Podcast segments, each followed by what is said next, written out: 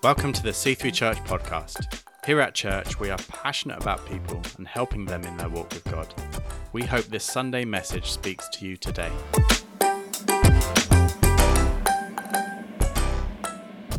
Good morning, everybody. It's, uh, I, I really appreciate uh, that the renter crowd that I purchased have turned up today. Um, so thank, they come with me everywhere. They're outside my house in the morning cheering me on. It's great. But um, I just want to say a quick welcome to all our locations. Let's give a round of applause to everybody in Bury, Colchester, who are watching online. And also, if you're joining us from prison today, you're so welcome, and we're so glad you're here to hear this message and worship with us. Um, I just want to take a moment as well, just to honor the teams that have already led us in worship so well. Um, we've got our worship team, and they're obviously seen, and, and, they do the practical leading of worship. But these guys down the back are leading worship just as much. The guys on production as well. They're the ones that facilitate what we can do up here. We've got our kids team, our Connect team that greeted you on the way in, the Coldham's team that have maybe put a coffee into your hand. All of this is leading worship. All of those things, all of those expressions are leading worship. So you, as a church, could come together and enjoy the presence of God together. So isn't that cool? We are in this series on worship, and this is a, a, topic that is near and dear to my heart, and it's probably the topic I'm most passionate about. It's even in my job title, which probably means I know the most about worship, right? And no, not at all, not really. I am simply a musician who's passionate about the presence of God and passionate about seeing that in the church. And normally my worship talks have to take between one and two minutes and sit somewhere between songs two and three. But today I get to preach to you guys about worship for hopefully at least 25 minutes. Let's see how that goes. But this passion for worship began for me at, uh, I would say, around age 12. And I've got a, a little picture to show you. Uh, there is fresh faced Byron. Uh, thank God for facial hair. But this is my very first guitar that I was given. And when I was 13, uh, 12 years old, I started learning the guitar in high school. Um, by age 13, I was serving in my youth ministry, age 15, writing songs and leading worship in the church. And this is something that really grounded me in my faith. Um, serving in church helped to really ground me in, in who I was in Jesus. And the practical outworking of the gift that I found helped to solidify my, my faith and my path in life. Um, and that passion for sung worship has evolved over the years to be something that's not just about myself and my own expression to God, but the passion has evolved into seeing the church engage in worship, to see you guys as the church rise up in worship and engaging with the presence of the Lord. And I just want to take a quick moment to talk to you guys in the youth.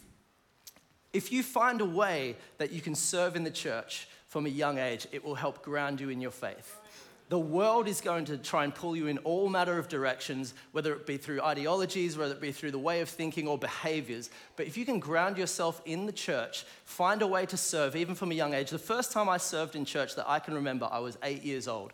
My role was not on a stage, it was actually on production. I had the role of pressing record on the mini disc recorder. I don't know if anyone remembers what a mini disc is. It was the mid 90s, it's not a digital medium that really took hold.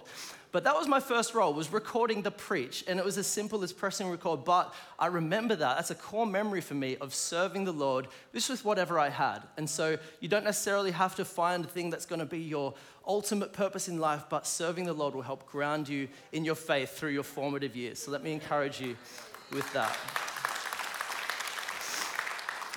So, we're talking about worship, and, and worship is often geared towards the teaching on worship, is often geared towards people that stand on a stage like this. And I just think that that is good, and we need teaching on worship, but the church just as much needs to learn and be, have, have teaching about worship. And so, I want to encourage you that if this subject is something that has maybe unlocked something in your heart, that you would study it, that you go and read books about worship. And I've actually got one I wanted to recommend to you today. It's called The Reset by Jeremy Riddle. And I'm going to read a short passage from this book called The Knowledge of God because I think it fits well into my message.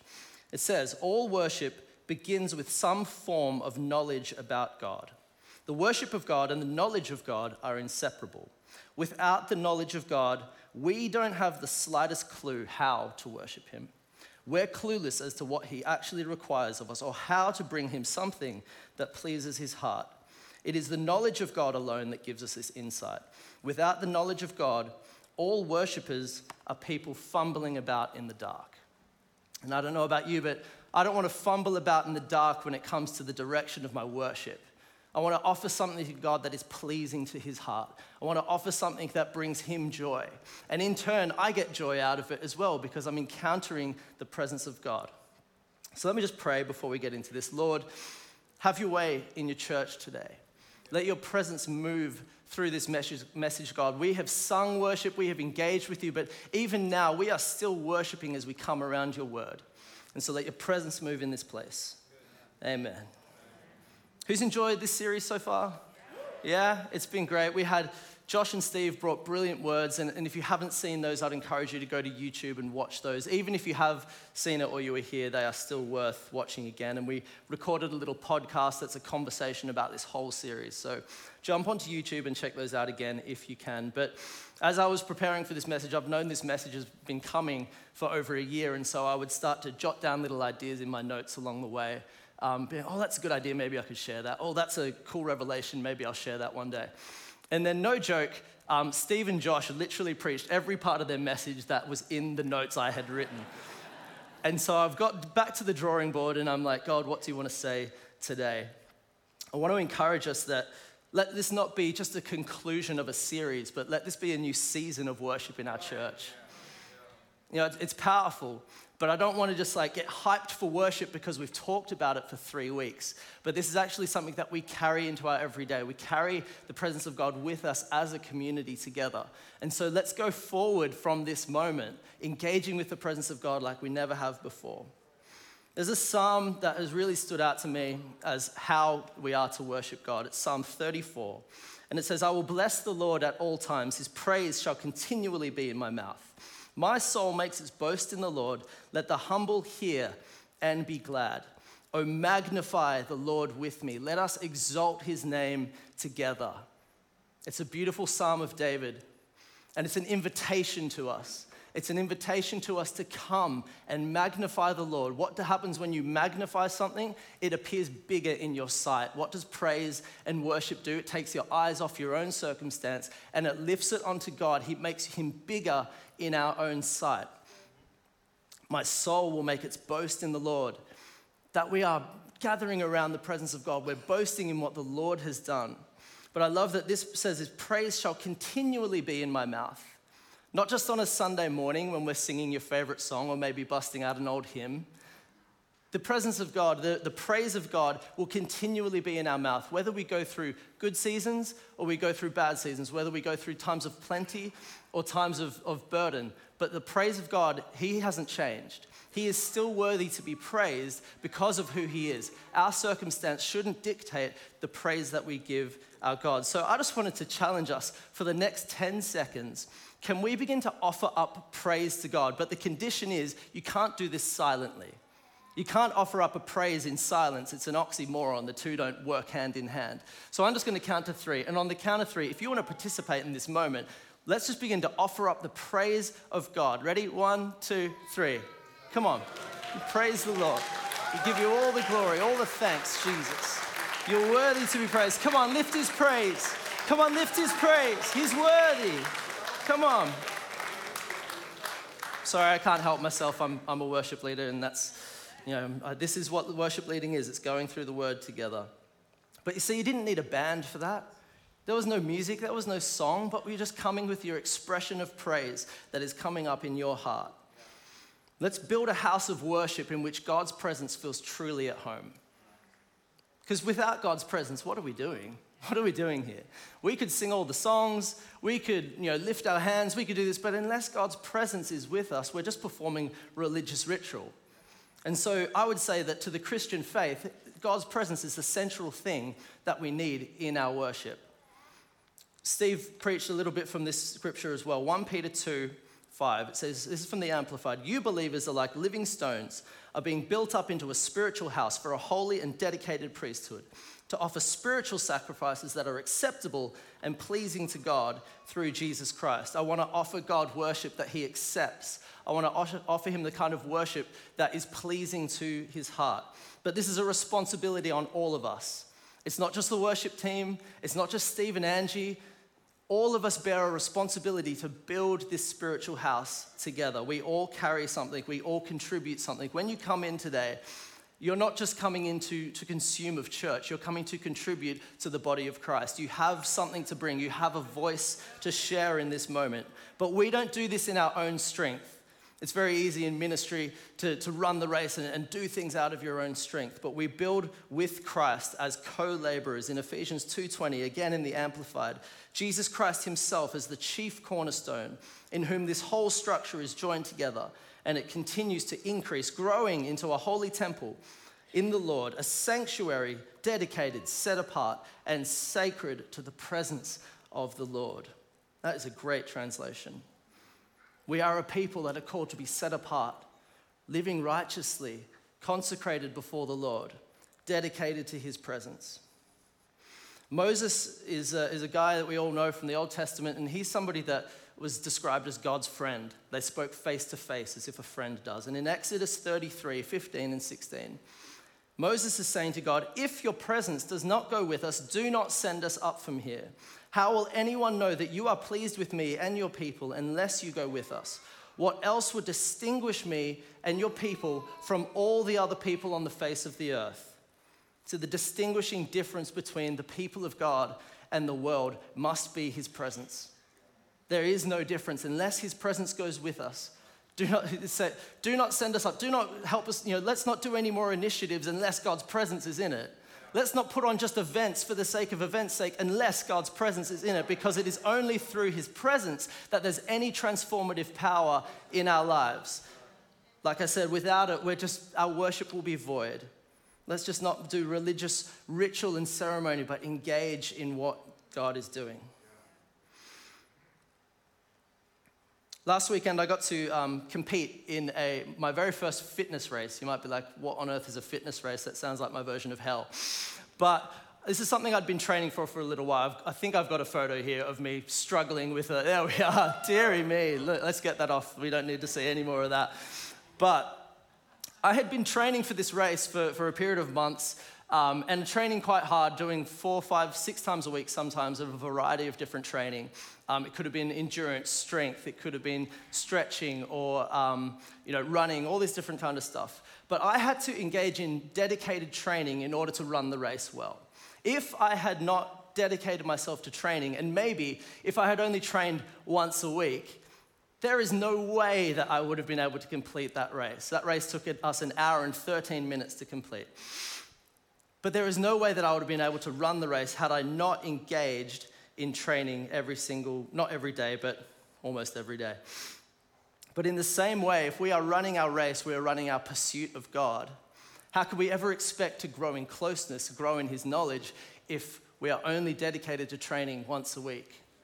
My point is don't let Sundays be the only time that you actively engage in worship we must worship with our whole lives. Romans 12, it says that we offer our bodies as a living sacrifice that is holy and pleasing to the Lord. This is your true spiritual act of worship. It's our whole lives as an expression of worship, not just the songs that we sing. I believe the Lord is calling us back to the heart of what worship truly is a life of intimacy, a life of proximity to His presence, not just in our meetings together, but through every part of our life. His presence isn't just something that we gather around on a Sunday once a week, sing four slick songs, hear a great three point talk, and then go home and eat lunch. But it's a tangible presence on our lives that we have to carry. It's the distinguishing difference between that of the Christian life and that of the world. And today, I want to unpack a little bit of a story from King David. King David is one that we often look to when it comes to the topic of worship. He was a man after God's own heart. There was a pursuit on David's life for the presence of God. But I'm going to fast track the context. The presence of God was represented in the Ark of the Covenant, this box. And basically, the Ark of the Covenant had been captured by the Philistines. You can read this in uh, 1 Samuel 4 to 8. It had been captured by the Philistines uh, because they were like, well, this, this box thing here is what's causing them to win all their battles. So if we steal that, we'll stop losing wars to them. And so they steal, they take captivity the Ark of God. And in that time, uh, the, the, the, Philistines actually, they come down with like tumors and boils and all these kinds of sicknesses. They put the Ark of God in one of the temples of their gods, and they come in the next day, and their gods are bowing down. The idols have actually fallen off, been decapitated, and they're bowing down to the glory and presence of God. There shall be no other gods before him, it says. And so, this Ark of the Covenant, the, the Philistines are like, let's get rid of this. We don't want this in our presence. We don't need this here. It's causing us too much trouble. So, they send it away on a cart pulled by a pair of oxen. And it ends up in the house of a guy named Abinadab for 20 years. And in that 20 years, that's where we get the reign of King Saul. And if you know your Bible, you know that didn't go very well for him. And so, for this whole 20 years, the Ark of the Covenant, the glory of God, the representative presence of God on the earth was not with the Israelites in that time until we come to David and his first act as the newly crowned king over all of Israel. It's not to meet with, um, you know, it's not to create policy, it's not to create laws, it's not to do bureaucracy. His priority in that moment was to get the presence of God back into the city of David. And so we're going to pick up the story from 2 Samuel 6 1 to 11. It says, David again brought together all the able young men of Israel. There were 30,000 of them. Picture that.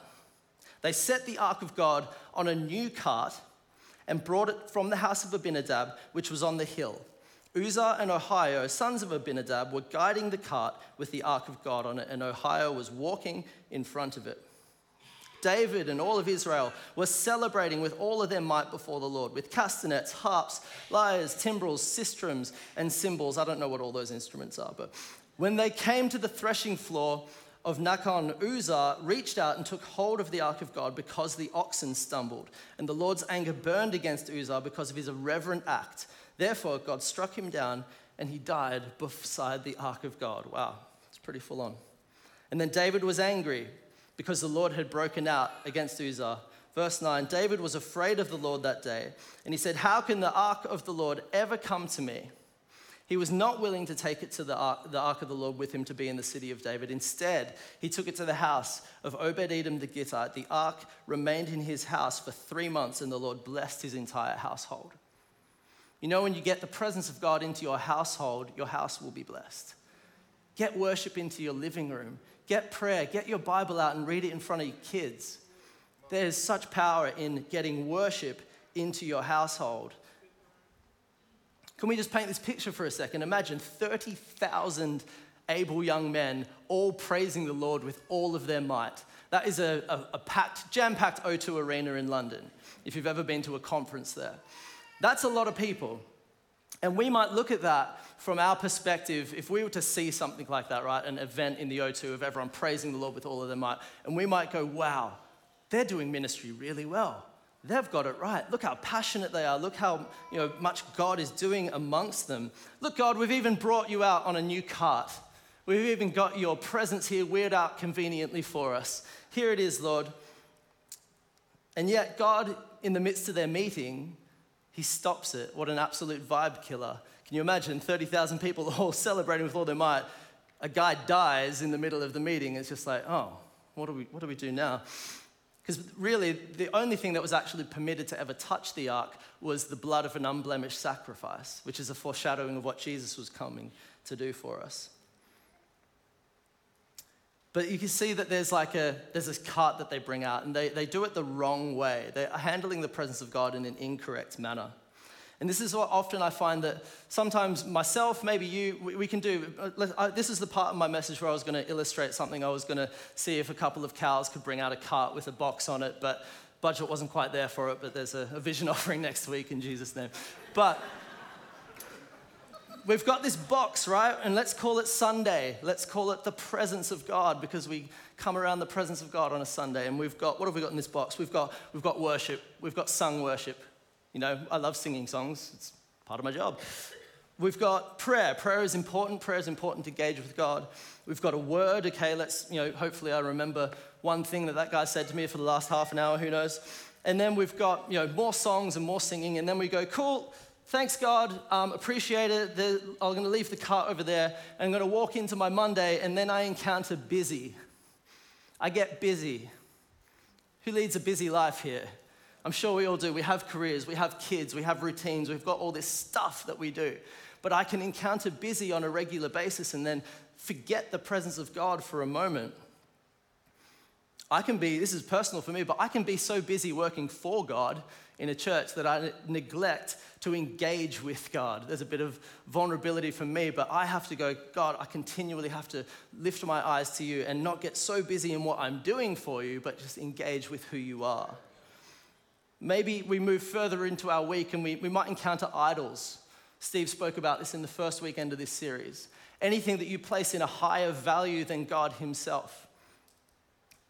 Personally, like for me, the idol of influence, of making an idol of worship as a ministry, things like stages and stadiums and the praise of man, I have had to sacrifice that on the altar of my life regularly. We could move further into our week and maybe it's apathy.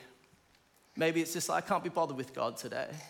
Maybe it's like, well, I'm just going to give him this much of my praise because that's, that's all I can offer him today. Or maybe it's not offering him praise at all. Apathy is kind of like the sad version of pride. You know, in order to get rid of apathy, you need to humble yourself in a way, just going through the motions. And I know that going through the motions doesn't please God. Or perhaps maybe it's even sin. Nobody escapes this label. Nobody is good but God, and we have all fallen short of his standard. And because God is a holy God, he cannot be in the presence of sin. And so sometimes it's things, whatever you might be facing, whatever you might be going through, whether it be conscious sin that you're you know, deliberately doing or whether it be unconscious sin that you just accidentally do. God's presence can't be in the presence of sin, but thankfully, through the grace of Jesus, that we can come to Him because of His sacrifice. I'm going to skip ahead a little bit. So we're going to look at how David did it in the correct way. We're going to look at how David brought the ark back correctly. In, this story is covered in 2 Samuel and 1 Chronicles. 1 Chronicles 15, 12 to 15. It says, David goes and he calls the Levitical families together. He calls the families, the heads of the, the priestly families, and he says to them, You are the heads of the Levitical families, you and your fellow Levites are to consecrate yourselves and to bring up the ark of God, the God of Israel, to the place I have prepared for it. It was because you, the Levites, did not bring it up the first time that the Lord broke out in anger against us. We did not inquire of him how to do it in the prescribed way. God has a prescribed way of how we are to worship Him. So the priests and the Levites, they consecrated themselves in order to bring up the ark of God, the God of Israel. And the Levites carried the ark on their shoulders with the poles as Moses had commanded in the accordance with the word of the Lord. You see, God's presence was never meant to be wheeled out on a cart. It was never meant to be conveniently placed on a cart for our benefit and then to leave it behind and engage with all matter of things in the world. The presence of God was always prescribed to be carried on the shoulders of the priests. As 1 Peter 2 said, that we are now a royal priesthood, a chosen and holy nation, that we have now become the royal priests that are dedicated to the presence of God, that are tasked with carrying his presence. 2 Samuel 6 13, we're going to jump back to that book. It says, When those who were carrying the ark of God had taken six steps, he sacrificed a bull and a fattened calf, and wearing a linen ephod, David was dancing before the Lord with all his might, and Israel were bringing up the ark of the Lord with the sound of shouts and trumpets. We are called to be carriers of God's presence, not just consumers of it. This church, we are a body we work together to carry the presence of God. See, it wasn't carried just by one priest with the whole Ark of the Covenant on his back, it was carried by a community together. And David's sacrifice is remarkable to me because it says they took six steps and then they sacrificed a bull and a fattened calf. And then they pick up the ark of God again and they take another six steps and they do the same thing. It's a remarkable image of a sacrifice of praise. David atoning for the sins of how they previously tried to carry the presence of God. But if we can think about this for a minute, it, it approximates that it was six miles of a journey from the house of Obed Edom to the tabernacle where David was going to bring the ark in the city of David. If a pace is two feet, two inches, every six paces they would stop, stop, hold it, let's provide a sacrifice, let's praise the Lord. And they'd prepare an offering, they'd burn it up, that's 2,437 stops, 406 stops per mile, 4, 2,437 sacrifices. If there was 30 minutes to prepare each sacrifice, it would have taken 52 days on a six mile journey. If you add eight hours of sleep and maybe three hours to eat, it would have taken 26 more days. You could approximate that it might have taken David 78 days to get the Ark of the Covenant from the place where it was into the city of David. What a sacrifice of praise. Most of us are tired after three songs, but David endured and praised the Lord with all of his might, praising and dancing. And no wonder he was leaping when he entered the city because he was almost at the end of his journey. But we're called to praise the Lord together as a sacrifice. And uh, the Bible doesn't allude to us why it was six steps. I've researched it and I've seen a few different theories on it, but I wonder if it's something to do with the Sabbath. That there are six days of the week that we're called to carry God's presence. We carry the presence of God into our Monday. We worship Him on Tuesday, Wednesday, Thursday, every single day of the week. And then there's one day that we dedicate and we set apart to gather as a community and praise His name together, to lift up our praise as a sacrifice. Come on, you can praise Him today, it's good. But if you can think in your mind of, of what this procession might have looked like in the wake of this procession, that's 2,400 something animals sacrificed on along a six mile journey, a big long trail of blood and guts all the way from Obed Edom's house to Zion, which is pretty nasty if you, have to think about it for too long. But in a way, it leads us to the cross. See, as humanity, we've, we've had a, a trail of blood all the way from Eden to the cross, trying to appease God, trying to sacrifice and atone for sin in our own strength. But Jesus has come so that we no longer have to make those sacrifices. In fact, thank God we don't have to make animal sacrifices anymore. The only sacrifice that He asks of us is for our hearts dedicated to Him. Hebrews 13, it says, Through Jesus, therefore, let us continually offer to God a sacrifice of praise that is the fruit of our lips, giving glory to His name.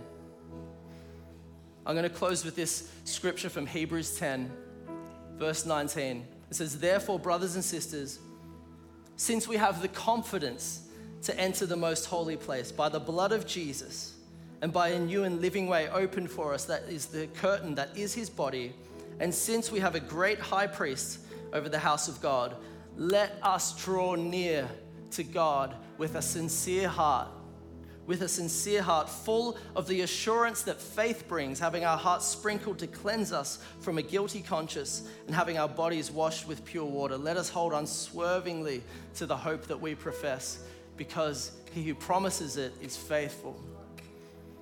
So you might feel like you can't come to the presence of God today because of what you've done. You might feel like you're not good enough to worship wholeheartedly. Let me tell you, friend, Jesus has made a way for you to come close to the presence of God. You see, the most holy place was reserved for the high priest who was to come and offer a sacrifice to atone for the sins of the people.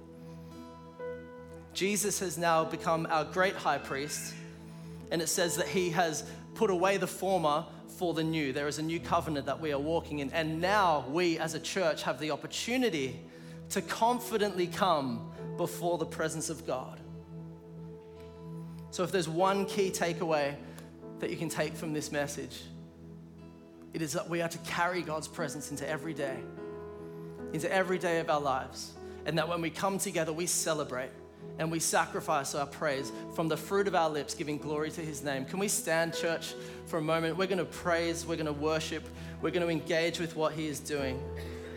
This is an invitation to come close to His presence today. You could lift your hands, you could kneel. But I would encourage you to do anything that you need to do to step into the presence of God because He's worthy to be praised forevermore. Thank you, Jesus. Come on, let's lift our voices, let's lift our hands. Thank you for listening to the C3 podcast. If this message has spoken to you today in some way, we would love to know. Reach out to us at hello at the c3.uk. And if you want to extend the reach of what we do here, why not consider giving by going to thec3.uk forward slash giving. And as always, subscribe to our channel and share this episode with a friend. We hope to see you soon.